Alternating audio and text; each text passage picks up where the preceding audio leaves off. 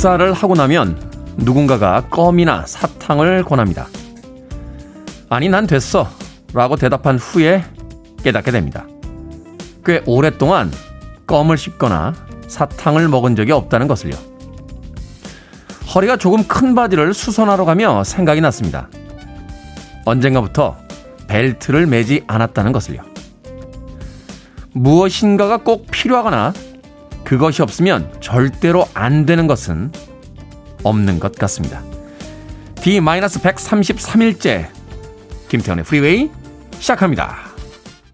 아침에 듣기에 편안한 목소리였죠. 스티비 위논드의 발레리 들으셨습니다.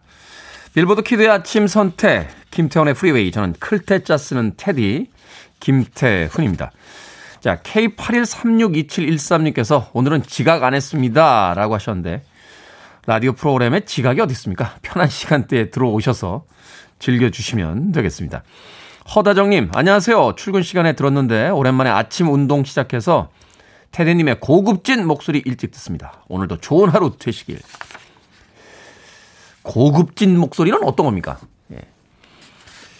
고급진 목소리. 싸구려 목소리도 있나요? 아, 지금 방금 낸 것 같은 목소리가 약간 싸구려 목소리인가요? 평범한 목소리 좋게 봐주시니까 고맙습니다. 허다정님. 장동숙님, 굿모닝 테디, 오늘 하루도 신나게 시작해봅니다 라고 응원 메시지 보내주셨고요. 장현주님, 청취율 조사 기간 끝나고 나니 숙제 하나 끝낸 기분입니다. 왜일까요? 이 기분은 뭐죠? 오늘도 굿모닝이라고 보내주셨습니다. 청취율 조사 기간이 끝냈는데 장현준님께서 왜 숙제를 끝낸 기분이 드시는지 모르겠군요. 저야말로 시험 막 마친 기분이 듭니다. 어제까지 청취율 조사 기간이었거든요. 과연 시험 성적이 어떻게 나올지 기대를 좀 해보도록 하겠습니다. 최지현님, 테디 봄이라 그런지 입맛이 없습니다. 살을 뺄 기회네요 라고 긍정적 메시지 아침부터 보내주셨습니다. 김인영님께서는요, 제가 오프닝으로 인생에서 꼭 그것이 있어야 되는 것은 없다라고 이야기 드렸더니 테디 휴대폰은 없으면 안 되죠. 라디오도 듣고 시계도 봐야 하니까요. 그러니까 없어도 돼요. 라디오가 있고 시계가 있지 않습니까? 네, 휴대폰이 없으면 라디오로 듣고 시계로 시간을 보면 됩니다. 김인영님. 자, 오늘 하루도 아침에 여러분들의 다양한 아침 풍경 문자로 보내주고 계십니다. 청취자분들의 참여 기다립니다. 문자번호 샵 1061, 짧은 문자 50원, 긴 문자 100원, 콩은 무료입니다. 여러분은 지금 KBS 2라디오 김태현의 프리웨이 함께하고 계십니다. KBS 2라디오 김태현의 프리웨이.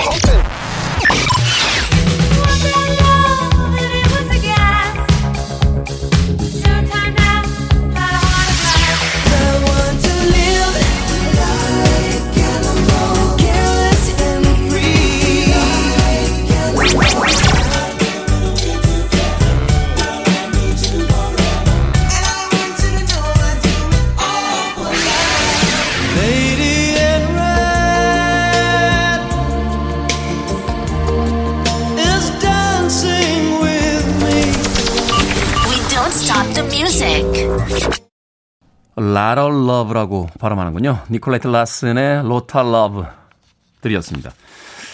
이경희님, 테디 오랜만에 댓글 답니다. 테디의 젊어 보이는 비결은 뭔지 궁금합니다 라고 하셨는데, 잘생기면 젊어 보이죠. 네.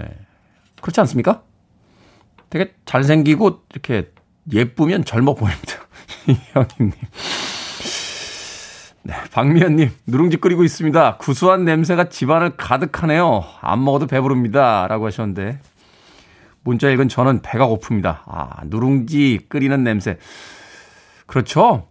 최근에는 이제 전기밥솥을 많이 쓰다 보니까 집에 누룽지가 없는 것 같아요.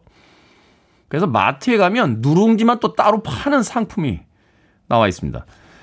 아침에 그 누룽지 한 팩 이렇게 사다가 조금 이렇게 부셔서 넣고 물을 흙 끓이면 맛있죠, 아주. 네, 박미연님, 안 먹어도 배부르시다고 하셨는데 드실 거잖아요. 네. 박유민님, 중학생 막둥이 아들 학교에서 확진자가 있다고 해서 고민이 되네요. 지금 아이들과 직원들 검사 중이라 하는데 아무 일 없기를 바라봅니다 라고 하셨습니다. 네, 그렇게 큰 일은 없을 거예요. 너무 걱정하지 마시길 바라겠습니다. 저도 검사를 받아봐서 아는데 조금 조마조마한 기분이 들죠. 별일 없을 테니까 방송 들으시면서 좀 가라앉히시길 바라겠습니다. 하은이님, 아침에 엄마가 나가셨다가 다시 들어오셨네요. 휴대폰을 가방에 챙긴다는 게 리모컨을 넣고 나가셨답니다. 이런 경우가 가끔 있어요.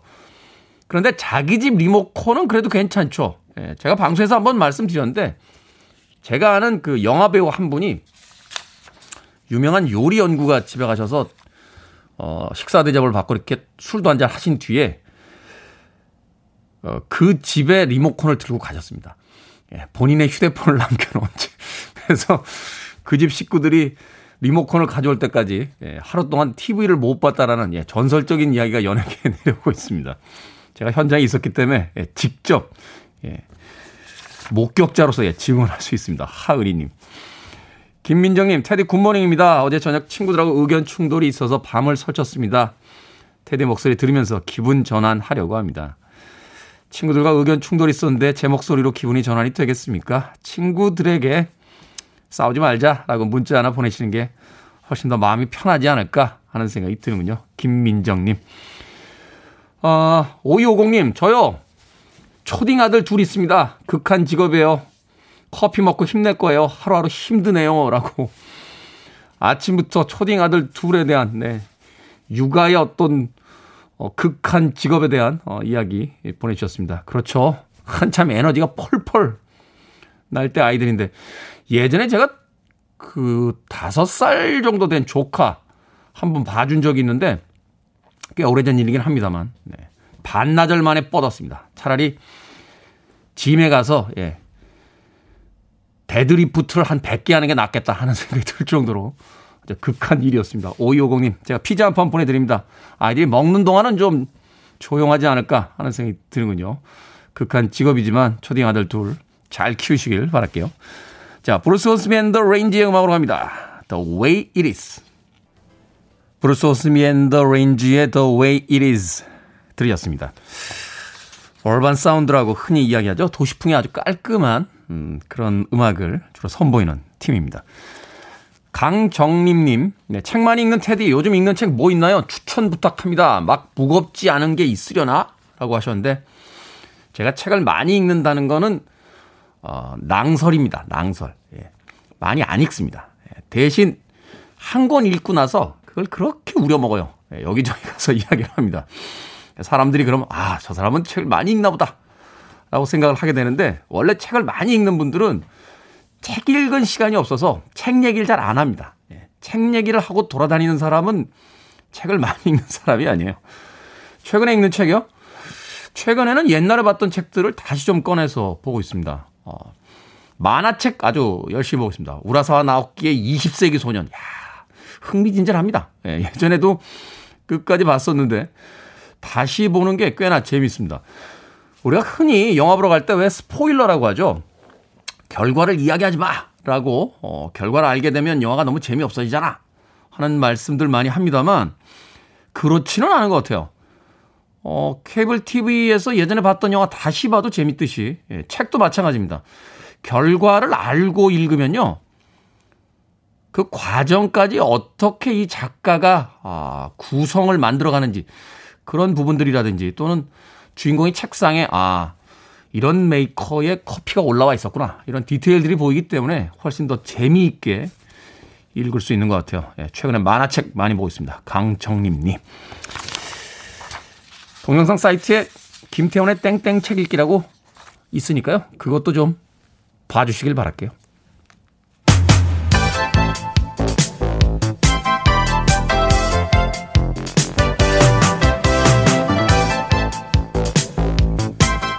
이 시각 뉴스를 깔끔하게 정리해드립니다. 뉴스브리핑 최영일 시사평론가 나오셨습니다. 안녕하세요. 안녕하세요.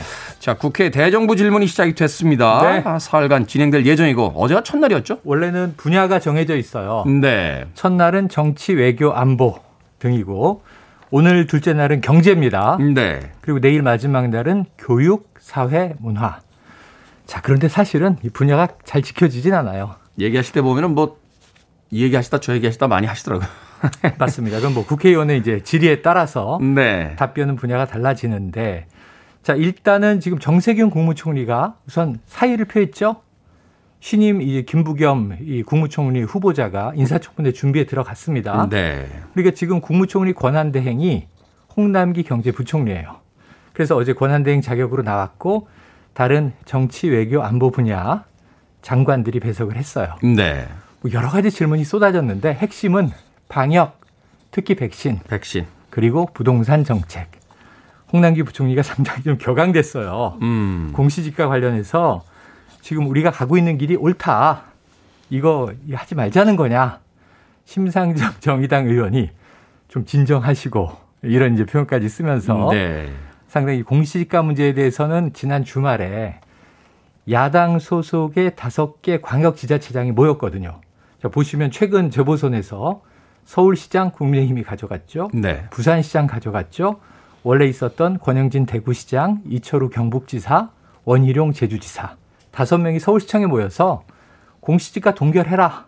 그리고 공시지가의 설정 권한을 지자체로 넘겨라. 이런 요구를 했거든요. 그런데 이건 중앙정부 입장에서는 이제 받아들이기 어려운 겁니다. 어제 관련 질의들이 오갔고 오늘 경제 분야니까 본격적인 이야기들이 또 나오게 될 것 같아요. 어제 조금 해프닝으로 이제 화제가 됐던 것은 허은하 국민의힘 의원이 홍남기 부총리에게 지난 선거가 중립적이었다고 생각하느냐 이런 문제를 막 따져 물었어요. 그리고 이제 초선 의원이고 야당 의원이니까 매섭게 질의하고 돌아오면 자당의 의원들이 잘했어. 허 의원 잘했어. 격려에 어떤 걸 하거든요. 박수 쳐주고 등도 좀 쳐주죠. 그런데 국회 부의장, 헌정사상 최초의 여성 부의장이 김상희 민주당 사선 의원입니다. 근데 마이크가 켜져 있는 줄 모르고 신났어. 그러다가 이거 사과하시오. 이제 이런 또 일이 벌어지기도 했습니다. 네, 과연 사과를 하실지는 오늘 봐야죠. 국회 대정부 질문을 보면 알 수 있을 것 같습니다. 자, 암호화폐를 이용한 자금 세탁이나 사기 같은 불법 행위의 가능성이 높아지고 있어서 특별 단속하겠다라고 발표가 됐는데요. 자, 지난해에 동학개미들이 엄청나게 늘었고 서학개미도 늘었고 취업이 어려운 젊은 층이 주로 주식 투자로 엄청나게 몰려서 우리가 이제 개미들이 뚠뚠한 개미들 얘기를 많이 합니다. 그렇죠. 그런데 올해는 또 코인 열풍이에요. 연초부터 일론 머스크, 테슬라사의 사주가 이 비트코인 얘기를 하면서 앞으로 테슬라 자동차는 비트코인으로 거래할 수 있도록 하겠다. 그리고 또 새로운 뭐 도지코인이라는 걸 언급하면서 가격이 출렁출렁하거든요. 급등하다가 급락하고 이게 좀 위험해 보입니다.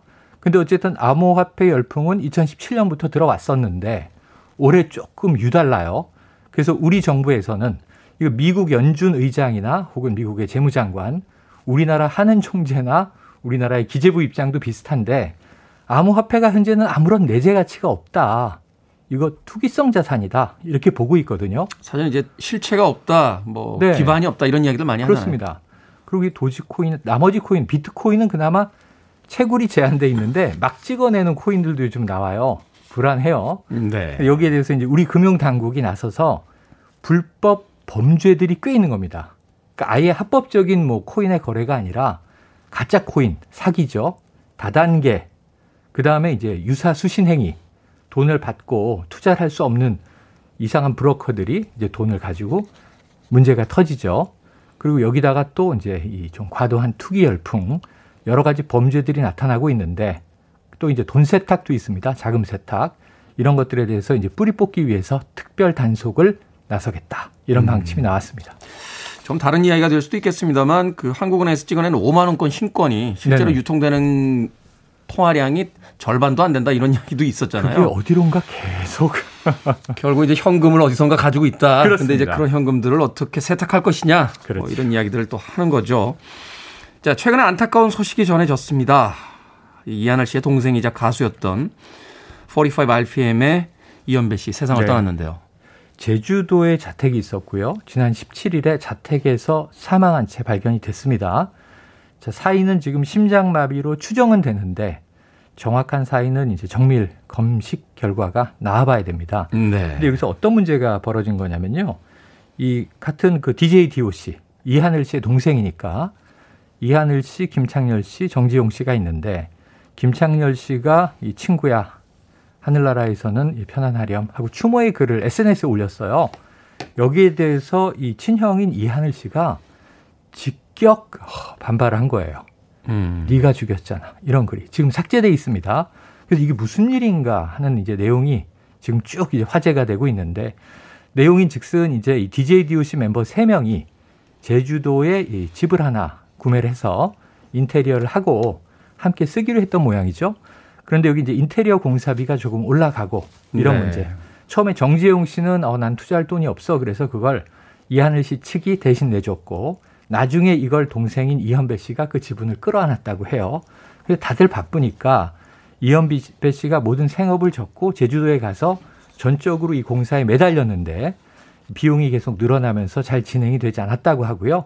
생활고에 시달리게 된 이현배 씨가 택배 노동을 하는 등 여러 가지로 이제 생활고에 시달리다가 어쨌든 이유는 아직 안 밝혀졌지만 사망에 이르게 된 거거든요. 네, 심장마비로 좀 추정이 되죠. 네네. 근데 여기에 대해서 이제 이하늘 씨는 이제 교통사고 후유증으로 사망한 것이다 이런 이야기를 했는데, 지금 이제 부검의 쪽에서는 교통사고 후유증은 아니다 이렇게 이야기를 하고 있어서 사인은 정확히 나와봐야 알 수 있는 것이고, DJ DOC 멤버 간에 조금 이 사망을 둘러싼 불화가 강하게 제기가 된 것 같은데, 소속사는 워낙 친하기 때문에 이제 오간 이야기일 뿐이다 이렇게 일축을 하고 있어요.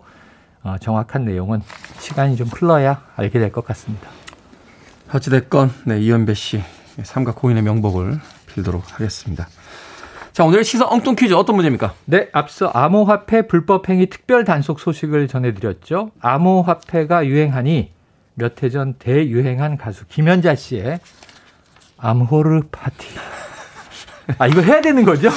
암호르 파티가 생각이 나요. 암호르 파티였군요. 네. 네. 자, 이 암호르 파티는요, 운명에 대한 사랑이란 뜻으로 독일의 철학자인 이 사람의 운명관을 보여준 용어입니다. 신은 죽었다라는 말로도 유명한 결정적 힌트죠. 이 철학자는 누구일까요? 1번 니체, 2번 나체, 3번 얌체, 4번 도대체. 자, 정답하시는 분들은 지금 보내주시면 되겠습니다. 재미있는 오답 포함해서 총 10분에게 불고기 버거 세트 보내드립니다. 암호르 파티. 네, 운명에 대한 사랑이란 뜻이죠. 독일의 철학자인 이 사람의 운명관을 보여주는 용어입니다. 신은 죽었다 하는 말로도 유명한 이 철학자는 누구일까요? 1번 니체, 2번 나체, 3번 얌체, 4번 도대체 되겠습니다. 문자번호 샵 1061, 짧은 문자 50원, 긴 문자 100원, 콩은 무료입니다. 뉴스브리핑 최영일 시사평론가와 함께했습니다. 고맙습니다. 고맙습니다.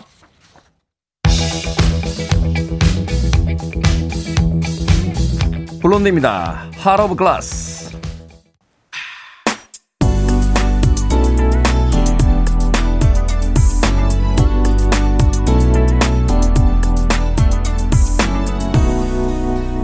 김태훈의 Freeway. 빌보드 키드의 아침 선택, KBS 제2라디오 김태현의 프리웨이 함께하고 계십니다. 자, 오늘의 시사 엉뚱 퀴즈. 아모르 파티는 운명에 대한 사랑이란 뜻입니다. 이 이야기를 한 독일의 철학자는 누구일까요? 정답은 1번 니체였습니다. 2198님, 1번 니체요. 철학자 이름 오랜만에 듣습니다. 요즘에는 철학자 이야기를 주변에서 잘 안 하는 것 같아요. 하셨습니다. 그러니까 요새 철학책 보는 분들이 그렇게 많지 않죠. 저희 학교 다닐 때만 해도 일단 대학 들어가면 니체 정도는 일단 책을 한 권 사줘야 됩니다. 예, 말씀을 끝까지 들으셔야 돼요. 예, 읽는다거나 예, 공부한다는 게 아니고 니체 정도의 책은 하나 정도 사줘야 된다. 짜라투스트라는 이렇게 말했다. 혹은 권력의 의지 뭐 이런 책 한 권쯤 이제 사줘야 되는 거예요. 당시에 대학생들 책꽂이 엘빈 토플러 그죠?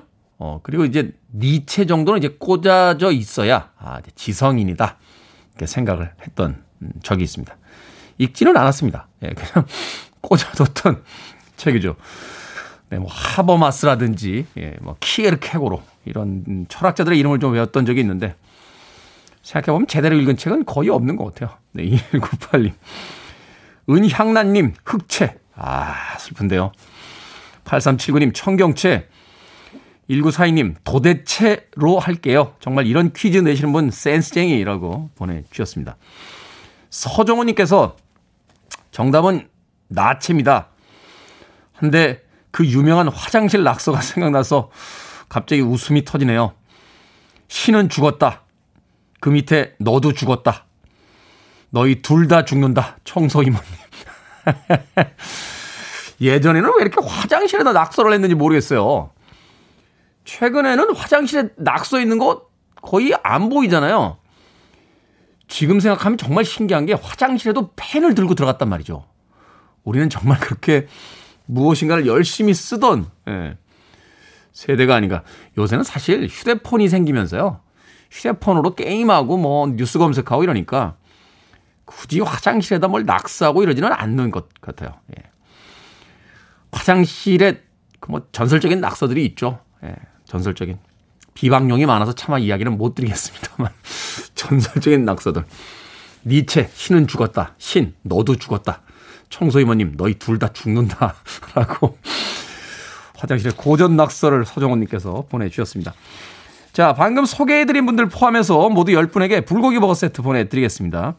당첨자 명단은요. 방송이 끝난 후에 김태현의 프리웨이 홈페이지에서 확인할 수 있습니다. 포털사이트에 김태현의 프리웨이 검색하시고 들어오시면 되고요. 또 콩으로 당첨이 되신 분들은 방송 중에 다시 한번 이름과 아이디 문자로 보내주시면 저희들이 모바일 쿠폰 보내드리겠습니다. 문자번호 샵 1061, 짧은 문자 50원, 긴 문자는 100원입니다. 자, 배화영님. 회사 다닐 때는 자동으로 커피에 손이 가서 보통 하루에 3잔씩은 마셨는데 회사 그만두고 일주일에 1잔 아니면 2주에 1잔 마시니까 커피 맛이 이렇게 좋은지 몰랐습니다. 라고 사연 보내셨습니다. 그렇죠. 주변에서 너무 넘칠 때는 그것이 맛있거나 귀한 줄 모르다가 좀 그것을 거르게 되면 오히려 더 맛있다는 걸 알게 되는 순간이 옵니다. 배화영님. 인생에서 커피를 건지셨군요. 자, 8668님의 신청곡으로 갑니다. 크리스타 버, Lady in Red. Put on the radio. 김태훈의 프리웨이. 만나서 반갑습니다. 저는 미국 뉴욕에 있는 까네기 오에서 연주하고 있습니다. 듣고 가고 있습니다. 감사합니다. 세계로탄이는 안전자가 되고 싶습니다. 저는 어렵고 힘든 사람들에게 위로와 힘을 선물하는 음악장애가 되고 싶습니다. 감사합니다. 이제 음악을 할 때 이제 정서적으로 안정이 되는 것 같아요. 아이가 자신감도 생기고. 걱정하지 말아요. 우리 함께.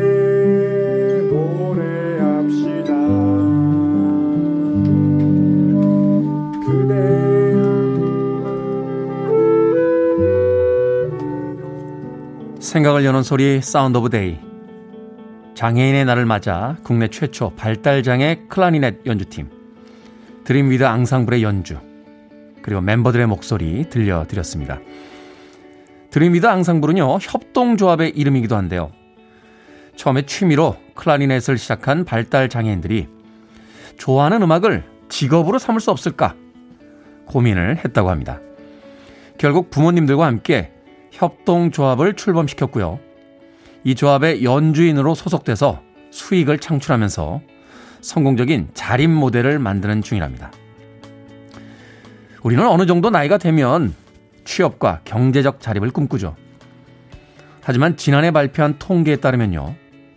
장애인의 고용률은 전체 인구 고용률의 절반 정도밖에 되지 않는다고 합니다. 교육부터 직업까지 장애인들에게 주어진 선택의 폭이 좁은 것도 바로 그 이유일 텐데요. 좋아하는 음악을 마침내 직업으로 삼은 이 클라리넷 연주팀이 하나의 좋은 힌트가 되어주지 않을까요? 자신의 가능성을 탐구할 수 있는 사회, 자기 능력만큼의 몫을 할 수 있는 사회, 우리 모두가 함께 만들어가야 할 공동체의 모습입니다.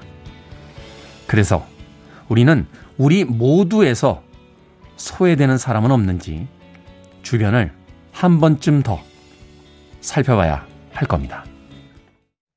You're listening to one of the best radio stations around. You're listening to 김태훈의 Freeway.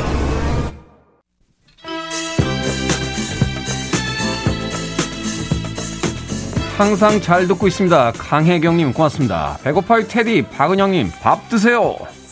자, 1부 끝곡입니다. MFSB featuring 3 Degrees, TSOP, The Sound of Philadelphia. 저는 2부에서 뵙겠습니다.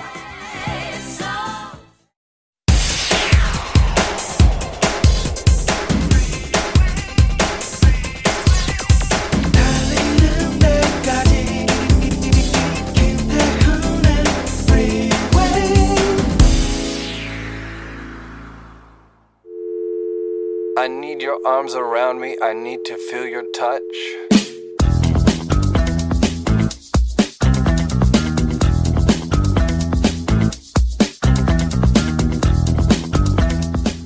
100세 철학자가 말하는 행복해지기 힘든 사람들. 첫 번째, 정신적 가치를 모르는 사람. 돈과 권력, 명예 같은 소유욕이 행복을 가져다 주진 않습니다. 정신적 가치를 모르는 사람은 많은 걸 가지게 되면 오히려 불행해집니다. 두 번째, 이기주의자. 이기주의자는 자신만을 위해 삽니다. 그래서 인격을 못 가집니다. 인격은 인간관계에서 나오는 선한 가치입니다. 이기주의자는 그걸 갖추기가 어렵습니다.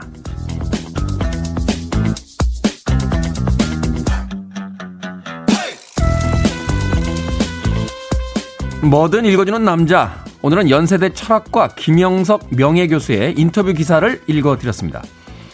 김영석 명예교수는요, 올해로 102살이 되셨답니다. 엄청나군요. 한 세기를 관통한 철학자에게 행복이 뭐냐고 물었더니 더하는 방법이 아닌 덜어내는 방법을 이야기하셨습니다. 사람들은 더 많이 가져야 행복할 거라고 생각하지만 100년을 살아보니까 비어 있어야 그 안에 행복을 담을 수 있다는 겁니다. 연일 뉴스에 오르내리는 사람들이 그다지 행복해 보이지 않는 건 아마도 너무 많은 걸 움켜쥐려 했기 때문일까요? 돈과 권력, 명예보다 중요한 건 정신적인 가치와 인격이라는 노 교수의 말씀. 저희도 한번 깊이 새겨보겠습니다. 이제는 70대로 훌쩍 넘긴 믹 제거와 키스 리차드는 20대 때 불렀던 이 노래를 들으면서 만족을 얻었을까요? 롤링스톤스입니다. I Can't Get No Satisfaction 드렸습니다. 자, 김태원의 프리웨이 2부 시작했습니다. 앞서 일상의 재발견, 우리 하루를 꼼꼼하게 들여다보는 시간이었죠. 뭐든 읽어주는 남자, 100세 철학자가 말하는 행복해지기 힘든 사람들이라는 글 읽어드렸습니다. 그 와중에도요, 게시판에 정년이 보장된 교수님이기 때문에 그런 거 아닙니까? 사례가 다 걸리네요. 문자가 또 올라와 있군요. 뭐 그럴 수도 있겠습니다만 꼭 그렇지만은 또 아는 것 같아요. 많은 걸 가졌다라고 해서 꼭 더 행복한 것처럼 보이지는 않습니다. 그렇게 된다라면 뭐 재벌가들은 다 행복해야겠죠. 근데 그들도 싸우고 이혼하고 화내는 걸 보면 그것만으로 다 살 수 없는 건 분명히 있지 않나 생각해 보게 됩니다. 여름이잖아요. 예, 바닷가에 가면 팬티 한 장 입고요. 이렇게 보드 들고 바다에 떠 있는 젊은 친구들이 있습니다. 행복해 보여요. 그 친구들 그렇게 많은 것을 가지고 있지 않아 보여도 파도와 바다와 자유로움이 있으니까 행복해 보입니다. 얼마 전에 후배 집에 놀러 간 적이 있는데요. 새 집을 얻으면서 가구나 뭐 가전제품 이런 걸 싹 바꿨더라고요. 그래서 막 자랑하는 거예요. 이게 형 얼마짜리인 줄 알아? 그리고 형 이거 봐, 이 TV가 최신형이야 막 이러는데 거짓말 한 개도 안 보태고 저는 하나도 안 부러웠습니다. 이제 저 많은 물건들에게 발목이 잡히겠구나 하는 생각이 드는 순간. 네. 미니멀리스트인 타미 스트로벨의 이야기 여러 번 인용하죠. 우리는 필요 없는 물건을 사들이고 그 물건의 값을 갚기 위해 인생을 낭비하고 있다. 소비를 좀 줄이는 게 더 행복한 게 아닌가 하는 생각 많이 하게 되는 요즘입니다. 자, 뭐든 읽어주는 남자, 여러분 주변에 의미 있는 문구라면 뭐든지 읽어드립니다. 포털사이트에 김태현의 프리웨이 검색하고 들어오셔서요, 청취자 참여라고 쓰여진 부분 누르시면 게시판이 있습니다. 또 문자로도 참여가 가능합니다. 말머리 뭐든 달아서 문자번호 샵1061, 짧은 문자는 50원, 긴 문자는 100원, 콩으로는 무료로 보내줄 수 있습니다. 채택되신 분께는 촉촉한 카스테라와 라떼 2잔, 모바일 쿠폰 보내드리겠습니다. I want it, I need it, I'm desperate for it.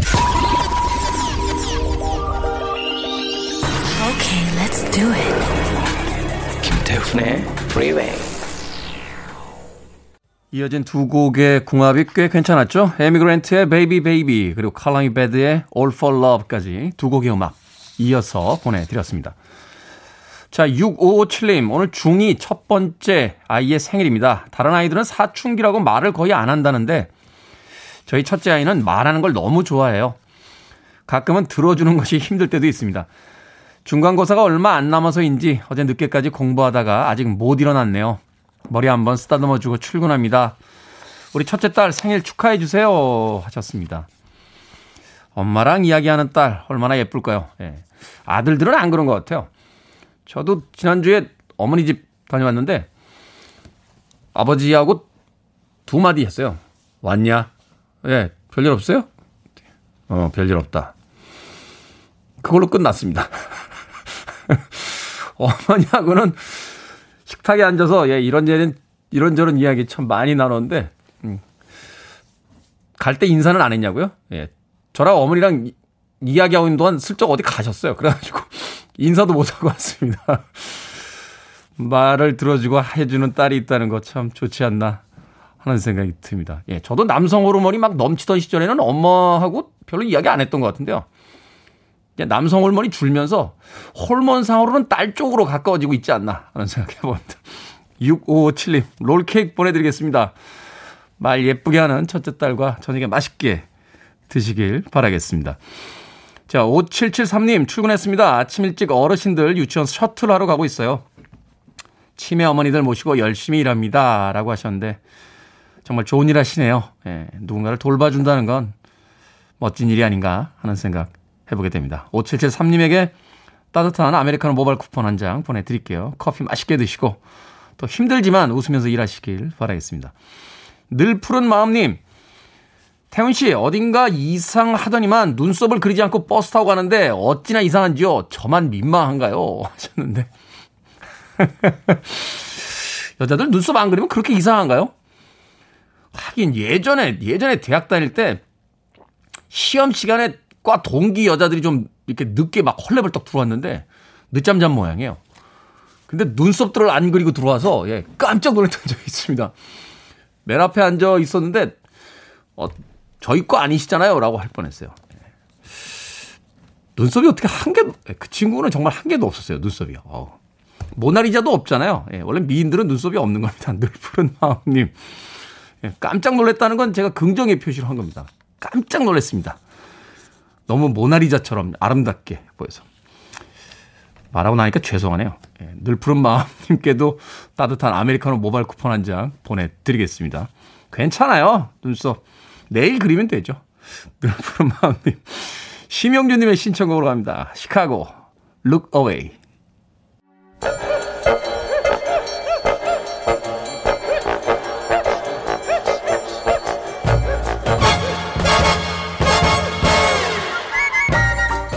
온라인 세상 속 촌철살인 해학과 위트가 돋보이는 댓글들을 골라봤습니다. 댓글로 본 세상.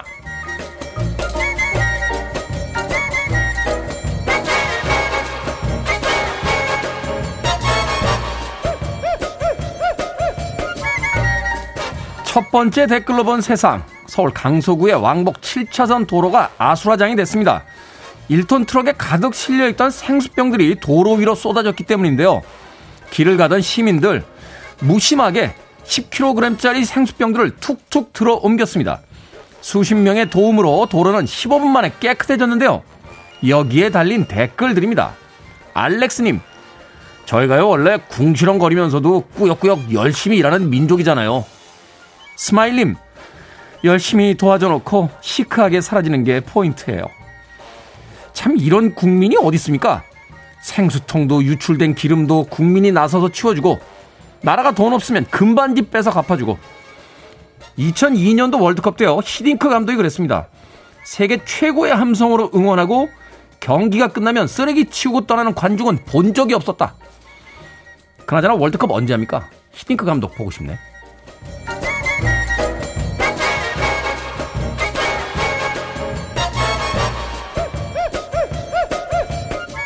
두 번째 댓글로 본 세상, 독일 동물원에 사는 거북이 한 마리가 특별한 선물을 받았습니다.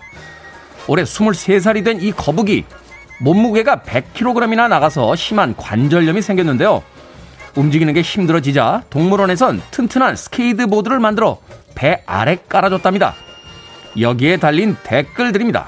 동방땡땡님, 거북아, 너도 고생 많이 하고 살았나 보다. 나도 젊은데 관절이 아파. 영땡땡님, 바퀴 미끄러지는 속도면 거북이 멀미하는 거 아닌가요? 그러니까요.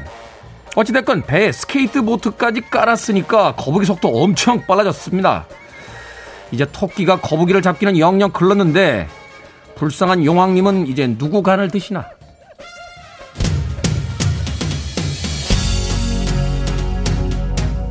세베지 가든입니다. The Animal Song. Free your mind. I want to break free. Are you free? I'm free. I'm free. You're on the freeway. Freeway.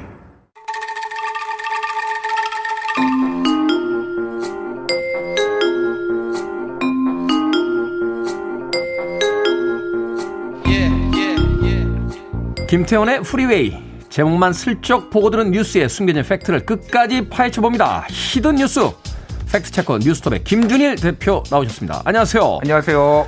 자, 지난 13일에 일본이 방사능 오염수를 바다에 방류하겠다라고 이제 자체적으로 결정을 했습니다.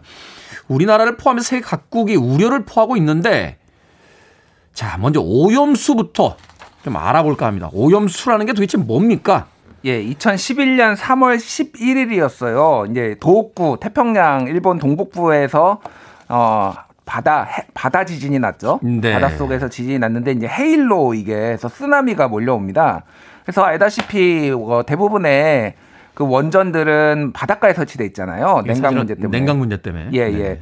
그런데 이게 그 바닷가에 설치되어 있는 것들이 보통 한 5m, 일본에는 5m 정도 쓰나미를 버틸 수 있게 설계를 해놨어요. 근데 이때 온 게 한 13m에서 15m였습니다. 그러니까 다 덮어버린 거죠. 2배, 3배 이상이 되죠. 예, 예. 그래가지고 이게 이제 전기시설이 다 침수가 됐고 냉각수 펌프가 있는데 펌프가 다 침수가 돼버린 거예요. 그래서 사실 그때 이제 도쿄전력이 신속하게 결정을 해서 바닷물이라도 부었어야 되는데 결정을 못하고 우왕좌왕 하다가 이게 1200도까지 올라갑니다. 그 내부에 열이 올라가서 다 녹아내려요. 그리고 수소 폭발도 이어져요. 그러면서 이제 대기 중으로 엄청나게 방사능 물질이 쫙 뿌려졌죠. 그래서 지금 상황은 어떠냐면 아직도 계속 이제 뜨거워요. 이게 다 녹아내려서 이제 잔해가 됐습니다. 데브리라고 보통 불리는데 이게 잔해가 돼 있는데 이게 아직도 뜨거우니까 이걸 식혀야 돼요.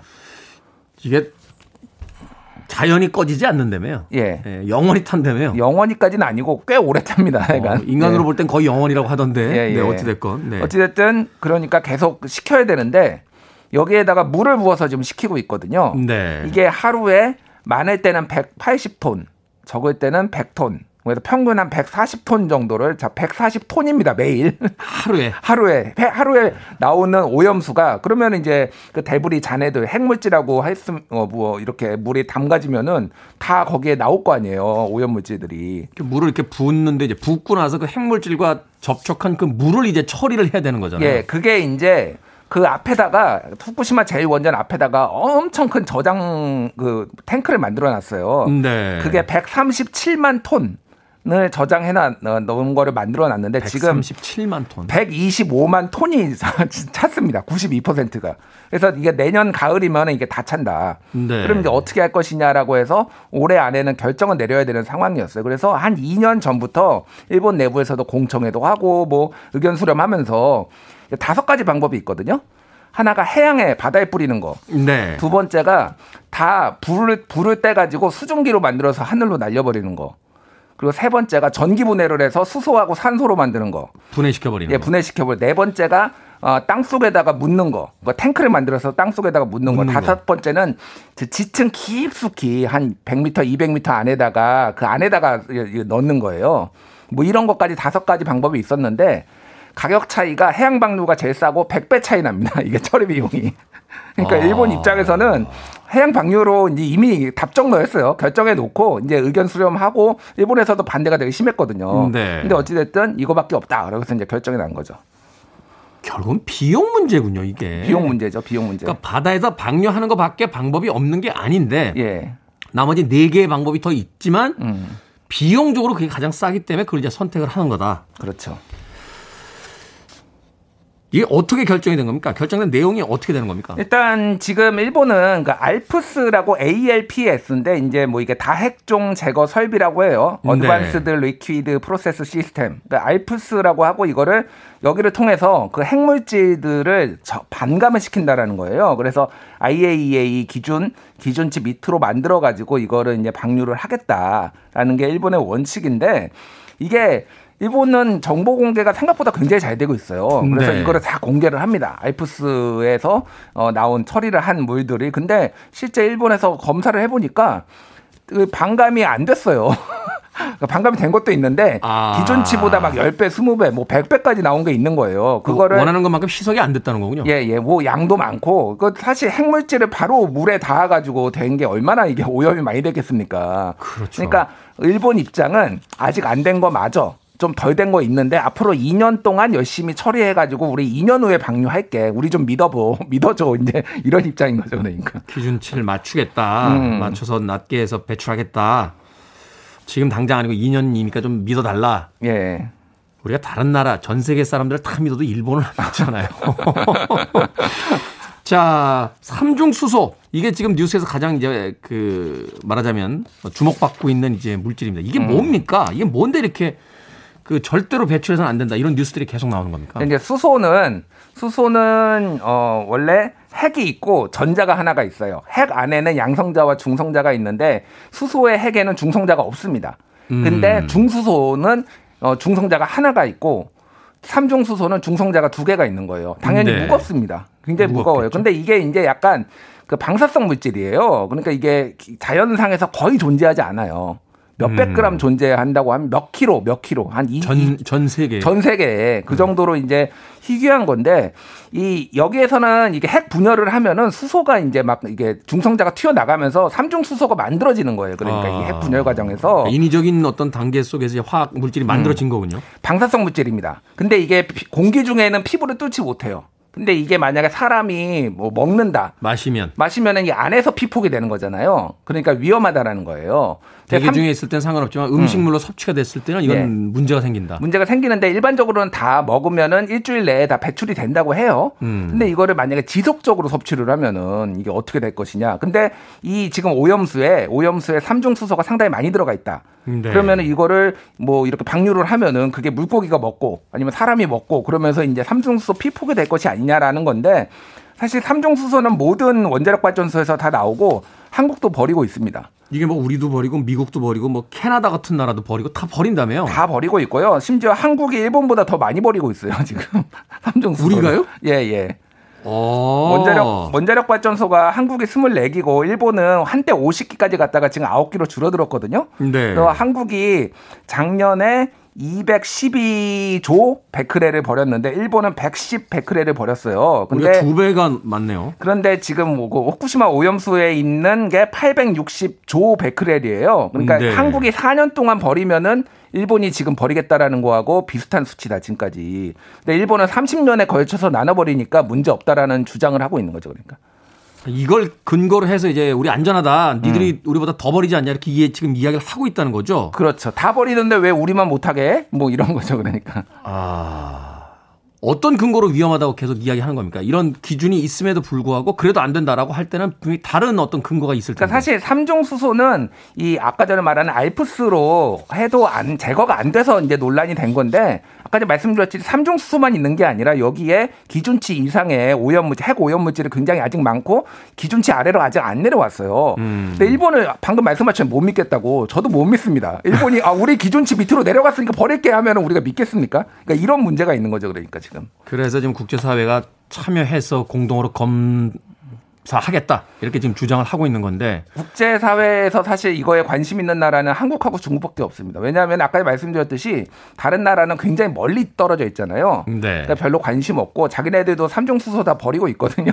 그러니까 이제 관심 없고 한국하고 중국만 가까우니까 이거 안 된다 이렇게 해서 국제 공조라는 게 사실 좀 쉽지가 않은 상황이에요, 지금.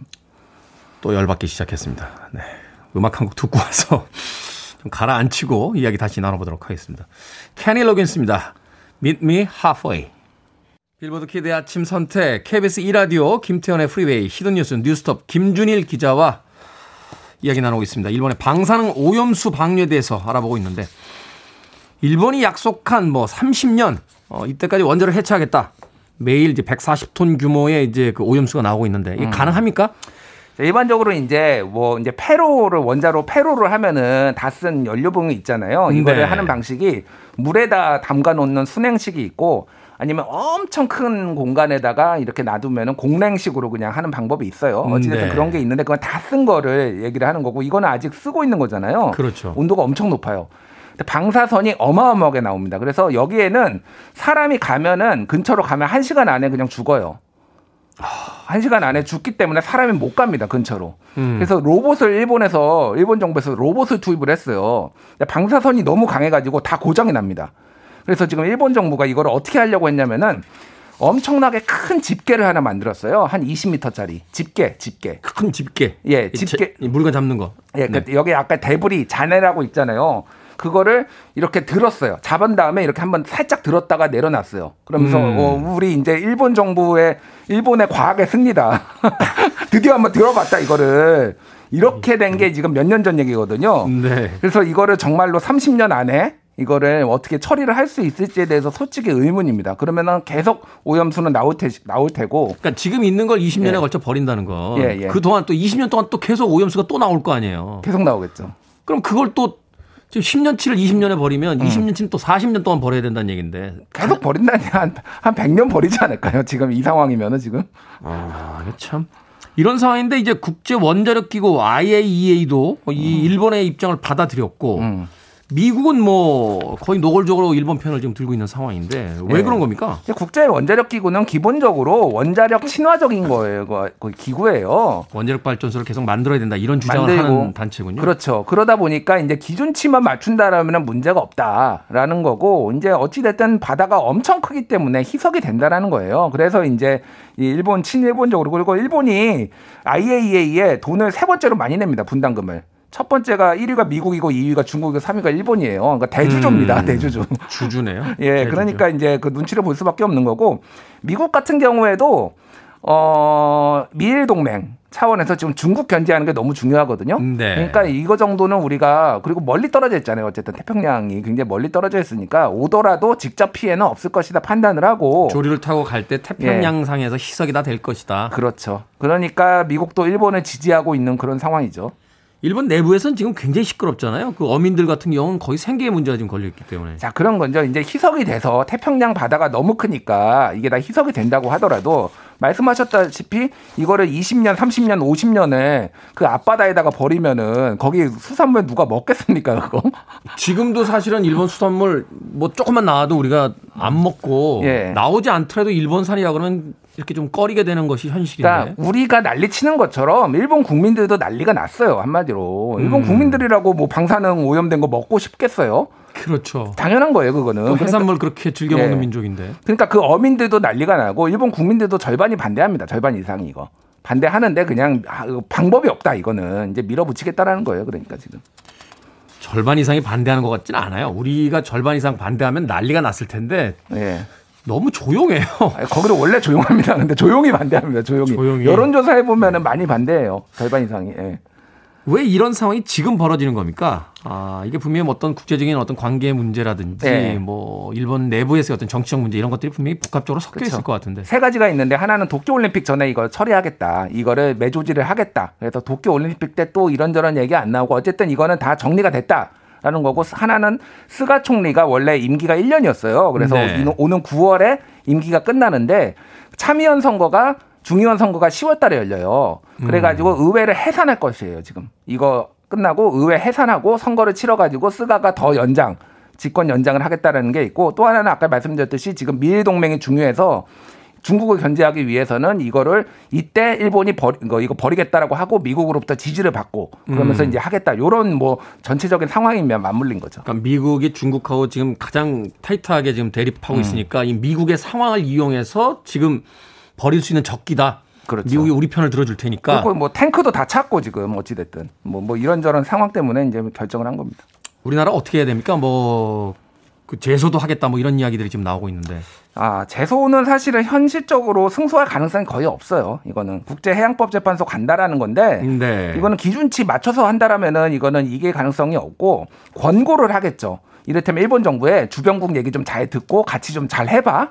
이렇게 권고를 하겠지만 강제성이 없습니다. 일본은 지금 한국을 배제하겠다라는 거예요. 한국 정부는 우리가 못 믿겠다. 당연히 우리도 못 믿는데 검증해야죠. 근데 너희 우리가 알아서 할게 너희 빠져라는 거고 미국이 이미 지지를 하고 있기 때문에 안 돼요. 그게 이제 안 먹히고 이미 한일 관계가 역대 최악이기 때문에 일본이 들어줄 이유가 없습니다. 한국 얘기를. 그러니까 결국은 사실 미국을 지렛대로 이용할 수밖에 없어요. 그래서 다음 달에 있을 한미 정상회담에서 이거가 얘기가 테이블에 오를 테고 그러면은 이제 문재인 대통령이 우리도 같이 할 수 있게 미국을 지렛대로 해가지고 좀 들어가게 하고 뭔가를 보따리를 우리는 또 풀어내야 되겠죠. 그러면 뭐 반도체 공장도 미국에 지어주고 뭐 이런 걸 하면서. 네, 미국 대통령이 얼마 전에 그 삼성에다가 좀 지어줘야 되지 않냐 뭐 이런 이야기도 했다고 하는 건데 그렇죠. 미국은 반도체 산업이 아예 없어요. 그러니까 지금 중요하니까 이거 만들겠다라는 거고 그걸 삼성을 이용하겠다 뭐 이런 걸 이해관계가 맞아떨어지면은 한국도 검증에 참여할 가능성이 생기지 않을까 그렇게 보여집니다. 냉전시대의 스파이물을 보는 듯한 그런 어떤 첨예한 국제관계가 있었습니다.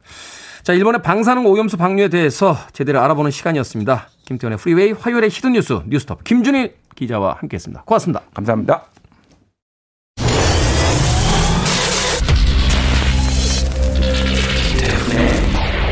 프리웨이